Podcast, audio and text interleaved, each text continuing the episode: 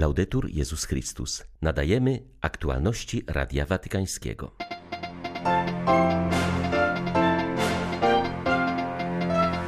Papież przyjął dziś na audiencji delegację młodych mnichów i księży prawosławnych. Franciszek podkreślił, że jedności chrześcijan nie buduje się z zabiórka, ale wkraczając na wspólną drogę braterstwa.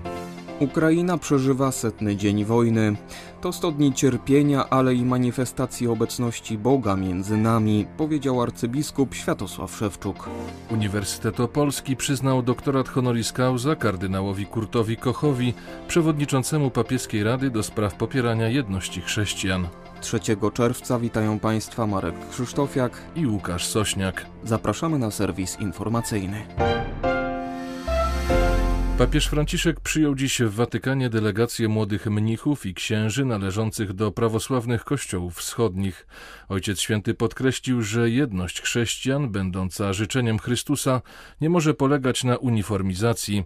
Ma być raczej harmonią w różnorodności charyzmatów, które otrzymujemy od Ducha Świętego. Nawiązując do niedzielnej uroczystości zesłania Ducha Świętego, papież zaznaczył, że jedność między kościołami jest przede wszystkim darem, a nie wyłącznie efektem naszych prac i działań dyplomatycznych.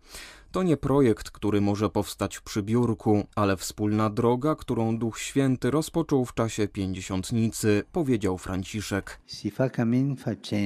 Jej budowanie wymaga czasu. Jedność bowiem wzrasta w dzieleniu się krok po kroku we wspólnej gotowości do przyjmowania radości i trudów podróży, w niespodziankach, które pojawiają się po drodze. Święty Ireneusz, którego niedawno ogłosiłem doktorem jedności, mówi, że Kościół to karawana braci. W tej karawanie wzrasta i dojrzewa jedność, która, taki jest Boży styl, nie przychodzi jako spadający z nieba cud, ale jest owocem cierpliwej i wytrwałej wspólnej podróży. Jedność nie jest celem samym w sobie, ale ma służyć misji. Jezus mówi, że mamy być jedno, aby świat uwierzył. Kościół narodził się jako wspólnota misyjna właśnie w dniu pięćdziesiątnicy. Świat cały czas czeka na poznanie Ewangelii miłości, wolności i pokoju, o której mamy świadczyć razem, a nie przeciw sobie lub daleko od siebie. Ukraina przeżywa setny dzień wojny. Już 100 dni bronimy naszej ziemi, powstrzymujemy rosyjską inwazję, która zdecydowanie przewyższa swoją siłą wszystko to, co możemy jej przeciwstawić a jednak trzymamy się i walczymy, ponieważ te 100 dni to także czas wielkiej manifestacji Bożej obecności między nami, powiedział w swoim codziennym przesłaniu arcybiskup Światosław Szewczuk. Zwierzchnik ukraińskich grekokatolików jak zwykle przywołał wiadomości z frontu. Podkreślił, że pomimo zaciętych walk są one tym razem pocieszające. Na czterech kierunkach naszym wojskom udało się odeprzeć wroga. W obwodzie hersońskim wyzwoliliśmy ponad 20 różnych okupowanych punktów, mówi arcybiskup Szewczuk. Takim czynem Ukraina pokazuje Takimi czynami Ukraina pokazuje swą siłę, chęć bycia wolnym i niezależnym państwem, a ukraiński naród dowodzi swej niezłomności, czym zadziwia cały świat. Ale za każdy dzień tej obrony płacimy najwyższą cenę. Nasz prezydent powiedział, że każdego dnia wojny ginie około 100 ukraińskich żołnierzy, a 500 zostaje rannych. Wierzymy, że tylko Bóg może nam pomóc. Dlatego setnego dnia wojny rozpoczynamy pierwszy dzień dekady misyjnej.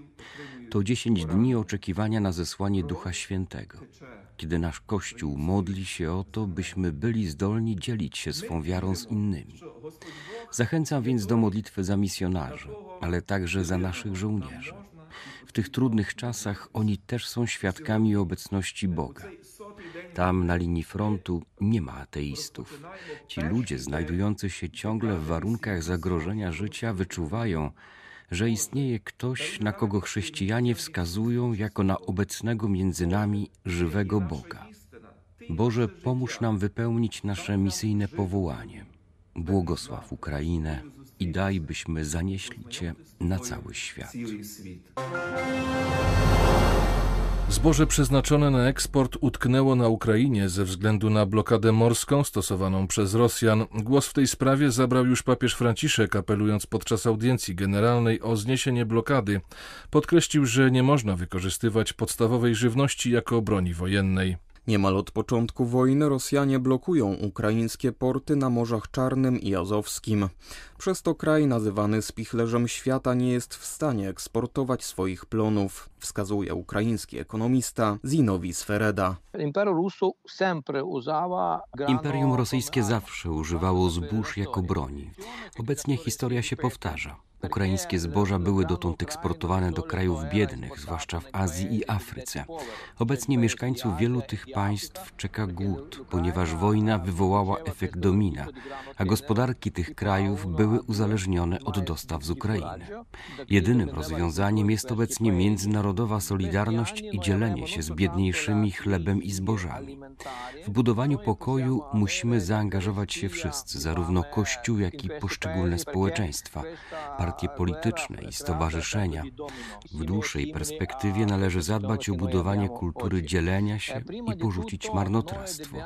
Jak bowiem pokazują badania w państwach rozwiniętych, marnuje się 36% wyprodukowanej żywności.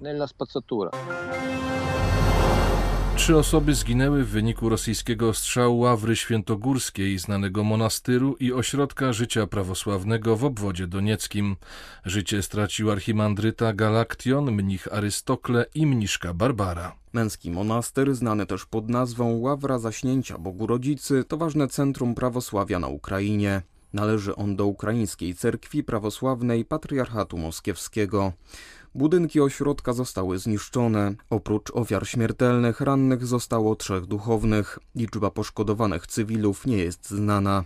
Metropolita doniecki Hilarion poprosił o modlitwy za zmarłych i o szybki powrót do zdrowia dla rannych. W ciągu tych stu dni wojny w klasztorze znaleźli schronienie ewakuowani cywile, mimo że kompleks wcześniej był już kilkakrotnie trafiony. Przed kilkoma dniami ukraińska cerkiew prawosławna Patriarchatu Moskiewskiego zerwała relacje z Rosją. Rada Biskupów ogłosiła decyzję o zmianie statutu swego kościoła, nadając mu autonomię i pełną niezależność od Moskwy. W oświadczeniu biskupi podkreślili, że nie zgadzają się z patriarchą Cyrylem w sprawie wojny na Ukrainie. U jezuity przyjęcie nominacji kardynalskiej może budzić pewne opory, bo składamy ślub, że nie będziemy przyjmować zaszczytów i godności kościelnych. Czynię to jednak w imię posłuszeństwa papieżowi, przyznaje ksiądz Gianfranco Girlanda, włoski jezuita, którego Franciszek na najbliższym konsystorzu włączy do kolegium kardynalskiego. Dodaje zarazem, że w tym wypadku nikt nie pytał go o zdanie. O swej nominacji dowiedział się już po fakcie. Ksiądz Girlanda jest jednym z najwybitniejszych kanonistów od 1975 roku. Wykładał prawo na papieskim Uniwersytecie Gregoriańskim. Przez sześć lat był rektorem tej uczelni służył radą wielu dykasteriom stolicy apostolskiej. Rozmawiając z Radiem Watykańskim, kardynał nominat przyznaje, że przez całe życie jego głównym zadaniem była działalność dydaktyczna, którą traktował jednak jako realizację swego kapłaństwa. Zawsze przeżywałem nauczanie jako działalność duszpasterską, a także kapłańską. Moi studenci powiedzieli mi kiedyś, dzięki prawu kanonicznemu nauczyliśmy się kochać Chrystusa i Kościół. To zawsze starałem się robić. Ucząc zarówno seminarzystów przygotowujących się do kapłaństwa, jak i kapłanów, którzy przygotowują się do konkretnej posługi w kurii czy trybunałach. Zawsze starałem się ich przygotować do służby Kościołowi. Oprócz tego przez całe moje życie miałem też zaangażowania bardziej bezpośrednie. W niedzielę chodziłem do parafii, odprawiać msze i spowiadać. Zawsze miałem grupę świeckich, którym dawałem rekolekcje. Co roku prowadzę też miesięczne ćwiczenia duchowe. W moim życiu było więc i bezpośrednie zaangażowanie duszpasterskie, ale ja nie czynię rozróżnienia między jedną i drugą formą duszpasterstwa. Obie wypełniły moje życie bo również w nauczaniu nie przekazywałem tylko wiedzy, lecz starałem się zaszczepić pewne postawy, tak w kapłanach, jak i w świeckich, którzy służą Kościołowi. Kardynał Mario Grek przebywa z wizytą synodalną w Libanie. Sekretarz generalny Synodu Biskupów rozmawiał m.in. z patriarchami i biskupami, którzy spotkali się w Bekerke. W obecności nuncjusza apostolskiego w Libanie i biskupów maronickich, którzy przybyli z diaspory na swój doroczny synod, maltański kardynał rozpoczął od przywołania wielowiekowej tradycji synodalnej Kościołów Wschodu. Zawsze wybierały one synodalność jako uprzywilejowany wyraz i strukturę komunii wewnątrz każdego z nich i między nimi. Jak zaznaczył kardynał Grek, tradycja synodalna jest wspólna dla wszystkich kościołów patriarchalnych na wschodzie, zarówno katolickich, jak i prawosławnych. To tysiącletnie doświadczenie może być inspiracją dla niektórych aspektów, które należy wykorzystać w synodalności Kościoła rozsianego po całym świecie. Może też sprzyjać zbliżeniu między Kościołem katolickim a kościołami prawosławnymi w kwestii komunii i ewolucji struktur kościelnych, podkreślił duchowny. Kościół na Mauritiusie przyłączył się do głosów oburzenia po opublikowaniu w sieciach społecznościowych filmu, w którym policjanci torturują więźniów. Podobnie jak opinia publiczna, jestem przerażony torturami zadawanymi przez policjantów, których zadaniem jest egzekwowanie prawa, napisał kardynał Maurice Piat, ordynariusz Port Louis. Film został przekazany wymiarowi sprawiedliwości już przed dwoma laty, jednak przez cały ten czas nie podjęto żadnych kroków. Przedstawia on nagich i skutych mężczyzn, względem których policjanci dopuszczają się perwersyjnych zachowań, biją ich i rażą paralizatorem. Rozmawiając z Radiem Watykańskim, kardynał Pijat zaznaczył, że domaga się surowego ukarania winnych, by chronić także dobrego imienia samej policji.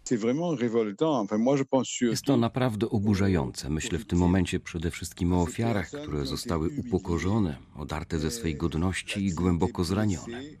Jedną z ofiar jest ojciec rodziny, który mówi, jak bardzo to wszystko wpłynęło na jego dzieci, jak zmienił się ich stosunek do ojca.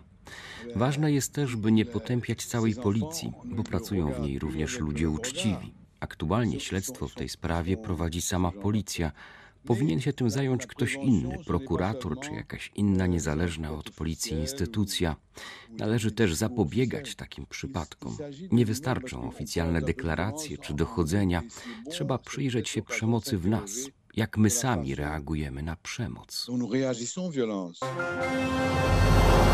Wyrazem uznania dla dzieła przewodniczącego papieskiej Rady do spraw popierania jedności chrześcijan, kardynała Kurta Kocha, była uroczystość przyznania mu tytułu doktora honoris causa Uniwersytetu Opolskiego.